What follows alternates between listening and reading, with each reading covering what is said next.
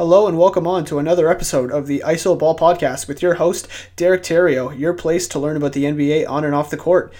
And we had an incredibly exciting conference semifinals that has finally wrapped up, and we have four teams left: the Warriors versus the Blazers, as well as the Raptors versus the Bucks.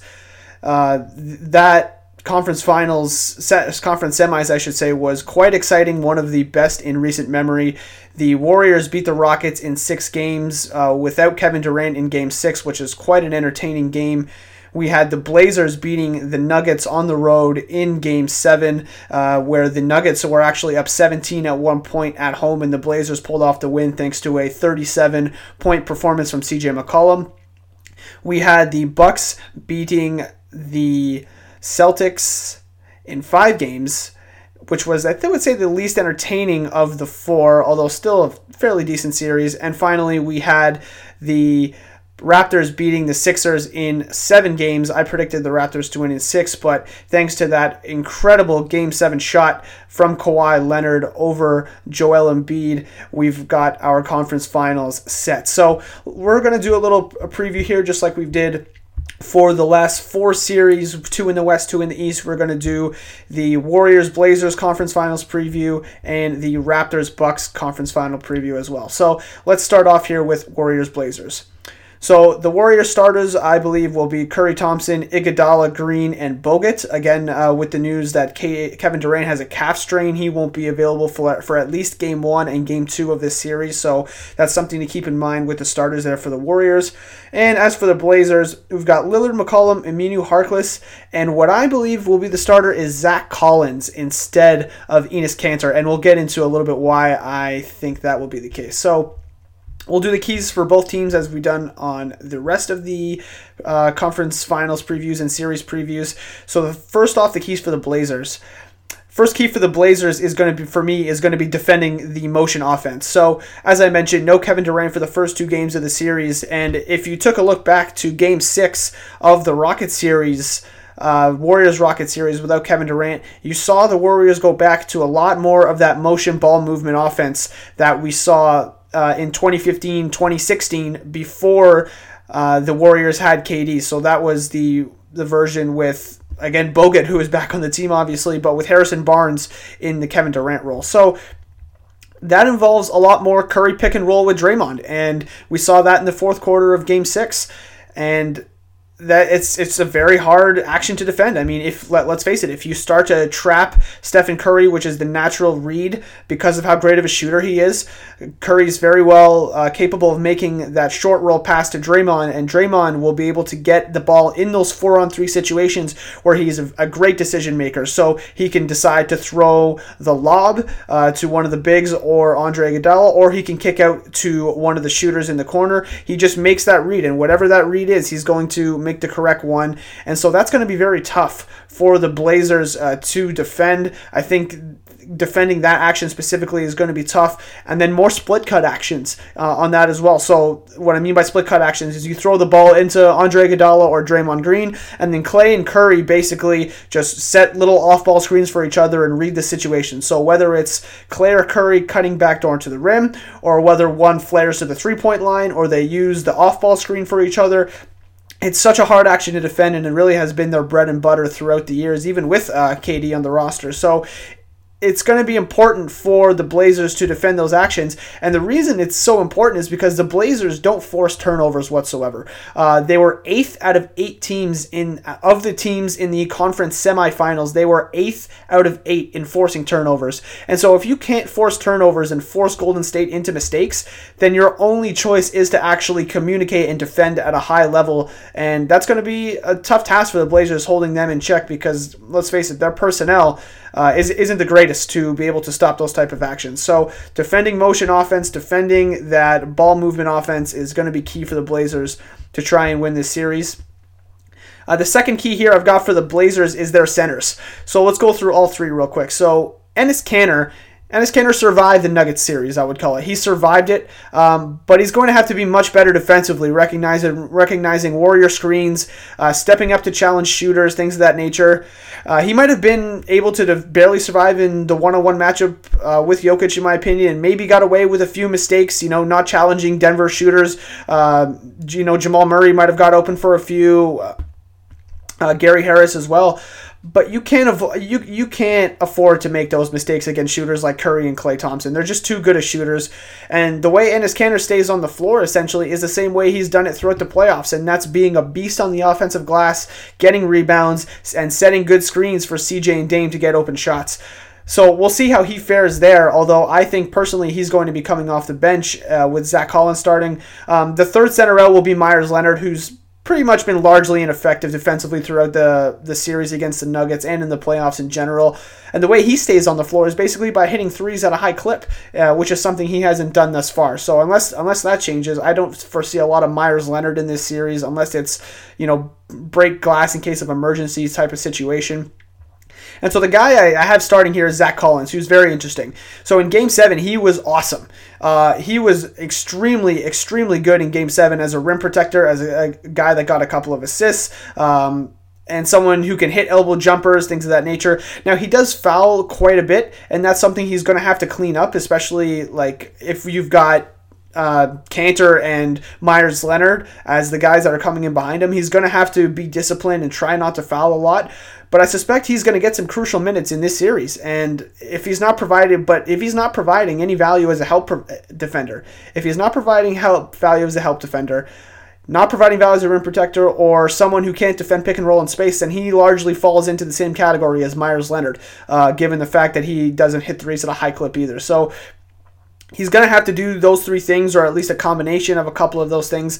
But despite that, I, I wouldn't be surprised if Terry Stotts decides to play Collins over Kanter uh, in the starting lineup. So we'll see how that goes. But um, the Blazer centers are going to be key because, again, with those pick and roll actions, uh, th- those centers are going to be involved quite a bit. And when Curry and Thompson can come off those screens and the big is sagging back in the paint, you're going to have to make a decision whether you're going to go to that drop pick and roll coverage and play that and give up mid rangers, or you're going to decide to play high and make sure that those bigs are contesting those shots uh, at the three point line. It's going to be interesting to see the way that the Blazers choose to play that defensively.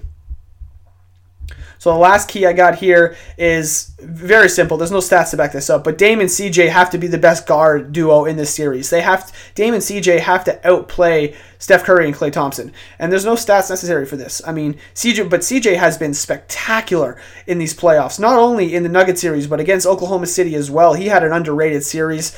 Uh, Dame was unbelievable in the first round against OKC, but only really had his moments uh, uh, against the Nuggets, uh, specifically that game six where he went for 32 and forced the game seven.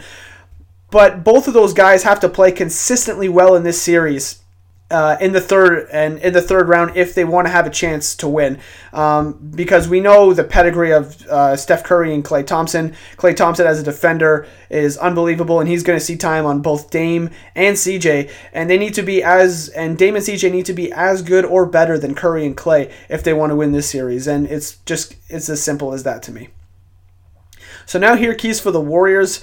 Um, the first key I got for the Warriors is simply just don't beat yourself. Uh, Warriors turned the ball over so much in that Rocket series, and I think it was what 14 per game is what I have the stat here. That's sixth out of the eight teams in the conference semifinals there were times where they cleaned that up a little bit uh, as the series went on. They cleaned it up a little bit, but we know that the Warriors are prone to throwing the ball away at times, and that's been one of their uh, cracks in their armor. I mean, if there is a way to beat the Warriors, you got to get them on a night A where they're not shooting well, or B where they're turning the ball over, or both. So if you're the Warriors, just take care of the ball, don't beat yourself, and already you've eliminated a big crack and a big opportunity for the Blazers to try and win the series through your own mistakes. A second key for the Warriors here for me is to just take the ball out of the hands of Damian Lillard and CJ McCollum. I mean, those are the only two guys that are going to beat you.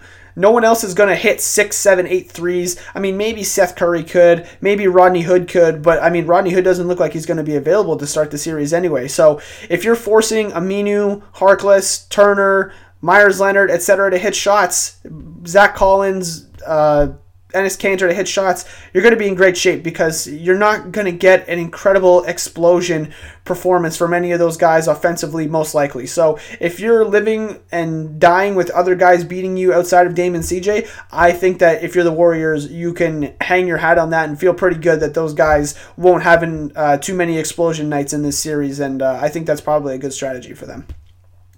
So last thing for the Warriors is just get something from your bench. I mean, between Quinn Cook, Shaun Livingston, Kevon Looney, uh, Alfonzo McKinnie, Jordan Bell, Jonas Jerebko, they've got to get something from one or two of these guys per game. And now, not all of these guys will play in every single game, but I think it's going to be important to just get a little bit from those guys and just survive the minutes when they get on the floor. Uh, I think the key is not to put a bad mixture of those guys that will bleed minutes out. So we saw in the Rocket series for, you know, four or five minute stretches, they played Jerebko and McKinnie together, and that was just a disaster. And usually the common guy that in those combinations of minutes is Jerebko. So maybe you don't want to play him too much, probably want to avoid playing him as much as possible in that series but there's more questions here. I mean, is Boogie Cousins going to come back? I mean, he they said that he was going to be ready around this time should he come back. So is Boogie Cousins going to going to be back? What about KD? Is KD going to come back in games three or four? If they get one or two of those guys back, it becomes really even easier for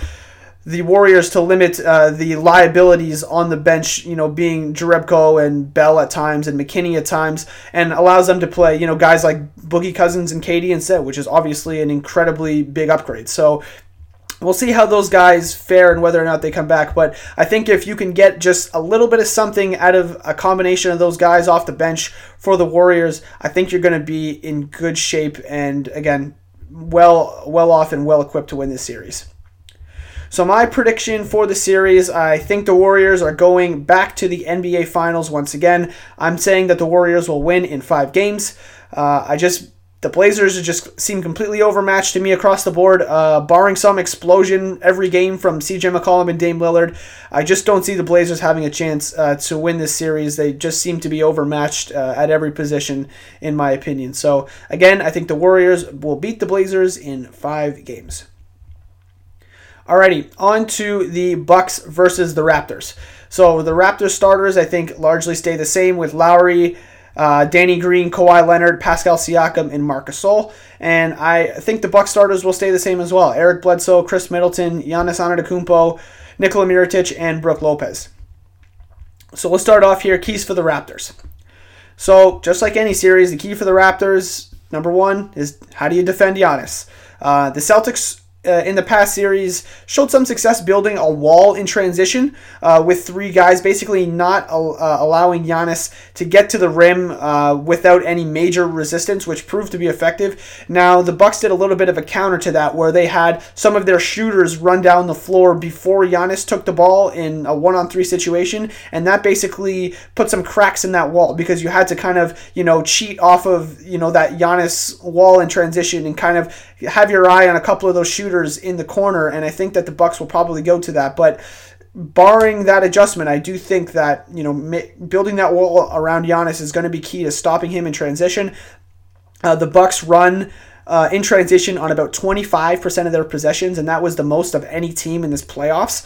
Uh, so if you can slow down Giannis's transition attack, you can slow down a large portion of the transition attack for the Bucks, and I think that that's going to be key um, as for who guards Giannis, I mean, the obvious option is your best defender with Kawhi Leonard. But if you think logically, asking Kawhi to score on a high volume and defend a nearly impossible force in Giannis Antetokounmpo while playing 40 minutes a night is an extremely tall task, and I, I, I just don't believe that that's going to be feasible for the Raptors to put that much pressure on Kawhi to kind of do everything on the floor. And so I think Giannis I, sorry, I think Kawhi will see time on Giannis. Don't get me wrong, but I think Siakam is going to be the primary defender, defender, which is how they played it in the regular season.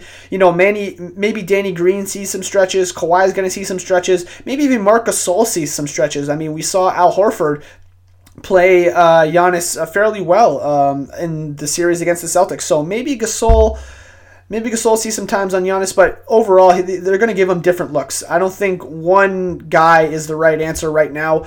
We'll have to see how the series shakes out, but I think just kind of throwing different looks on Giannis, seeing what works, and then kind of adjusting on the fly is probably the way that the Raptors are going to have to go. But defending Giannis, it always starts there. Defend Giannis and then worry about everybody else afterwards. Second key for the Raptors to me is just shoot your open shots, man. Like so many hesitant uh, players like Gasol, Siakam, Lowry, all of those guys were tentative to shoot uh, shoot the ball and that can't happen during this series. I mean, the Bucks like to play that drop pick and roll coverage. I mean, we saw in that Celtics series how many pick and pop opportunities with Kyrie and Horford were they able to get, and you know the Bucks were living with that sort of stuff. So if you're Marcus Gasol, you're going to get a lot of those pick and pop opportunities, whether it's in the mid range or from three, and they're going to have to take those looks because those are probably going to be the best looks that you're going to get on any given possession, even if those looks come early in the shot clock. I mean, it's natural for Gasol off pick and pop opportunities to, you know, kind of look for the better play, look for, you know, pa- pass up a good shot to get a great shot sort of mentality. But I, I think that in the playoffs, when you get to this stage, sometimes a good look ends up being the best look you get in any given possession. And I think the faster guys like Lowry and Gasol realize that, the better. And that, I mean, that brings me to Lowry. Lowry, again, hesitant, shooting from three. I mean, if he comes off that screen and, you know, Brook Lopez is sagged back six, seven, eight, nine, ten feet off of him, he's got to he's got to step into that three and just make the simple read. As for Siakam, you know, above the break, you can see in the Sixers series that the Joel Embiid was completely ignoring him. Uh, they chose to just leave him and you know basically just not pay attention to him whatsoever. Siakam definitely should take his corner looks. I agree with that. Um, and you know just test some test some shots above the break. I don't think it's going to kill you to make to shoot some above the break threes. Just as long as you're not making it your you know go to shot on any given possession. But he should probably look for his opportunities off of you know driving above the break and then shooting those open shots in the corner in this series. Uh, and you know if we can get a good series out of Siakam, I think the Raptors are going to be in good shape because uh, he was a little bit hesitant uh, as the series went on against the Sixers. Third key I've got here for the Raptors is securing the defensive glass. Uh, securing possessions with a defensive rebound for the Raptors is extremely important on a number of levels. So not only does it limit the second chance points opportunities for the Bucks, but it also allows the Raptors to get out in transition, which they scored very effectively against the Sixers on. Uh, so the Bucks, I think, were about middle of the pack. Looking at the NBA.com stats, were about middle of the pack in second chance points, and a little bit lower in the defensive rebound category. But just the, but I mean, can't you just picture the thought of Giannis just beasting and grabbing defensive rebounds over some of the smaller uh, size players of the Raptors. I mean, outside of you know Marcus Gasol, you're looking at the next biggest guy being Pascal Siakam, and then you know it, the the floor kind of shrinks from there. So I can really picture that happening. You know, uh, Brook Lopez t- tends to kind of be out there uh, by the three point line, so I don't foresee him being getting too many offensive rebounds. But it's mainly guys like uh, guys like Giannis that are going to be beasting on the offensive glass, and you got to box guys like that out. So that threat of Giannis really beasting on the offensive boards and uh, being out hustled, uh, out hustling the Raptors, I should say, uh, two rebounds on the defensive glass feels very real to me, and I think that that is a major issue there.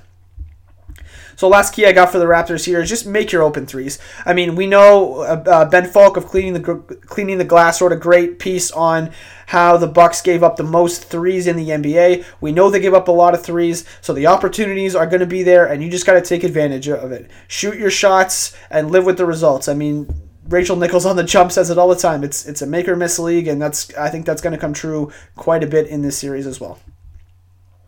So now we got keys for the Bucks here. Um, my first key for the Bucks is probably keep the Raptors out of transition.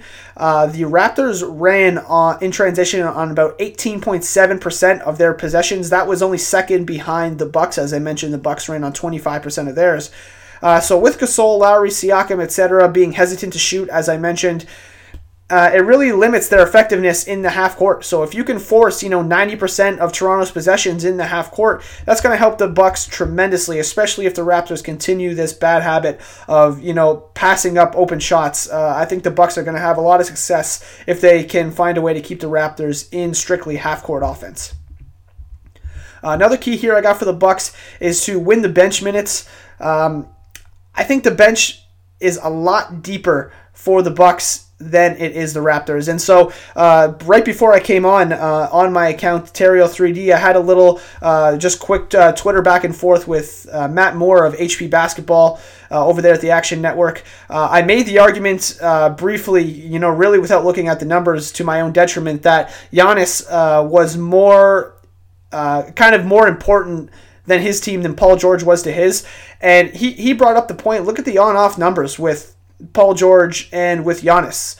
I mean, we're getting a little, a little bit off topic here, but Giannis with that Giannis on the court numbers were great, and Giannis off the court was was still good. While Paul George's numbers on the court were great, and Paul George's numbers off the court had Oklahoma City looking absolutely atrocious. So, I mean, getting back to Giannis, I mean, the fact that Giannis off the court had the Bucks numbers uh, still looking good in terms of offensive rating, defensive rating, and net rating just goes to show you how good that the Bucks bench actually is. And it's a clear advantage for them in this series. I mean, George Hill, Malcolm Brogdon, Ersan Ilyasova, who again you can expect to take a lot of charges in this series. He's kind of the big version of Kyle Lowry in that instance, if you will. So I mean, George Hill, Malcolm Brogdon, Ersan Ilyasova, Sterling Brown, Pat, Pat Connaughton, all of these guys are vi- viable options off the bench um, for for the Bucks and they're not just guys that you know just kind of hold their own like they increase leads against the other team's benches which is you know why they're so good and why the numbers with Giannis off the court are so good. And so you have to win those bench minutes. You have to win those bench minutes. I mean for the Raptors you're looking at Fred van VanVleet Norm Powell Serge Ibaka maybe Pat McCaw I mean, that probably means more Ibaka Gasol minutes for the Raptors, but if the Bucks lose the bench minutes to the Raptors bench, it means something has gone very wrong and it means it's advantage Raptors in my opinion. So uh, if you're the Bucks, you got to win those bench minutes because with their bench compared to the Raptors bench, the Bucks bench to me has a clear clear advantage. And the last thing I've got for the Bucks here is just to slow down Kawhi. If you can keep Kawhi to an off shooting night or even just a slow shooting night, uh, you, you saw what happened in the Sixer series. The Raptors showed that reliable scoring is incredibly hard to come by if Kawhi is having an off night. Mind you, he didn't have, really have too many off nights, but I think just the fact that even w- when Kawhi had it going, the Raptors, you know, outside of just a couple of, you know, teen performances, 16 here from Gasol, 17 from Ibaka in game seven, they have a hard time supporting Kawhi Leonard when Kawhi Leonard has it going. And if he doesn't have it going, that's even worse. So if Kawhi isn't scoring, that means the Raptors' way to win is to, to play defense to win the game. And no one else is going to replace Kawhi's production. So if you can really limit the Raptors' ways to score and you know keep them one dimensional in terms of the ways that they have to play to win this series, I think again that the Bucks are going to have a massive advantage over the Raptors. So not just not stopping Kawhi because just like Giannis, you can't stop Giannis, you can't stop Kawhi. But if you can just slow him down and make him have you know kind of an average to off night, I think you put yourself in good shape if you're the Milwaukee Bucks. So my prediction for this series, and keep in mind I am a Raptors fan, so this pains me to say, but I'm taking the Milwaukee Bucks in seven games. Uh, the Milwaukee Bucks do have home court. Um, the Bucks have been a cohesive unit all year, and they've shown very little cracks in their armor. They've shown very little ways that you can beat them, in my opinion.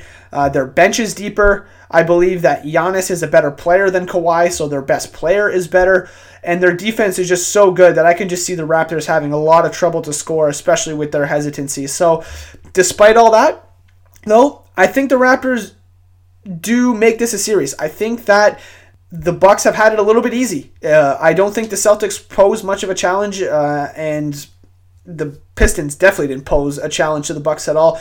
So this is the re- this is the real test, and I do think that the the Raptors are going to come out and shock the Bucks a little, a little shock the Bucks a little bit. I think that the Raptors do have uh, ways they can score. If the if the Bucks start lacking uh, defensively and can't keep the Raptors out of transition, I think that that's going to help them out a lot.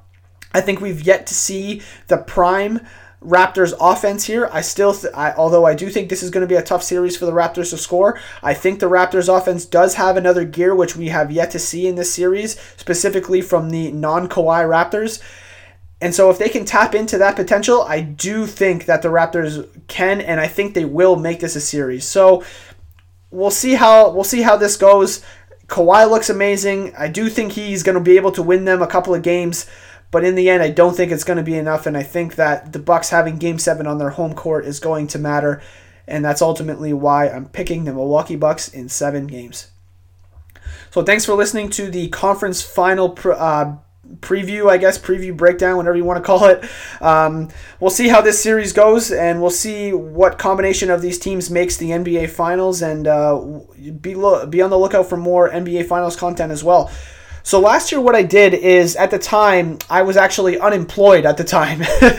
but now that I actually have a job and am happily employed, it's going to be a lot harder for me to replicate the type of content that I was doing last year for the NBA Finals. So if you go back and look at the YouTube channel, search my name, Derek Therriault. Uh, that's T H E R R I A U L T, and first name Derek, D E R E K. If you go search my name up on YouTube, you'll see that I did a breakdown for all four games uh, for the Warriors Cavs in last year's NBA Finals with breakdowns after each game. I don't know that that's going to be feasible given how late I'm going to have to stay up to try to make that happen, but I definitely will be expanding the amount of content that we're going to do for the finals. You know, given the fact that each game is such a high magnitude and, you know, deserves uh, kind of a review, especially when we look back in history on you know how the series ended up. So you can be sure to look out for some of that content. I'm not sure exactly how that's going to work yet, but expect some relatively game to game content uh, for the finals whenever that decides to come about. So. Thank you so much for listening once again. Be sure to look out uh, for the social media channels on Facebook, Twitter, and Instagram, as well as Apple Podcasts, uh, Podbean if you get your podcast there, as well as YouTube, which I just recently posted the Chris Paul step out uh, move breakdown. So if you didn't uh, get a chance to take a look at that, uh, have a look at that before the game start. And obviously, I'm recording today on the day of the draft lottery, so maybe some content will come out uh, on that, and obviously some draft content during the summer will come out as well. But maybe a review of the draft lottery and who knows? Maybe that maybe there'll be some surprises. We we never know how that turns out. So once again, thank you for listening. That's the third time I've said it. My goodness, but I promised last time. Thank you for listening, and we'll talk to you soon. Have a great one.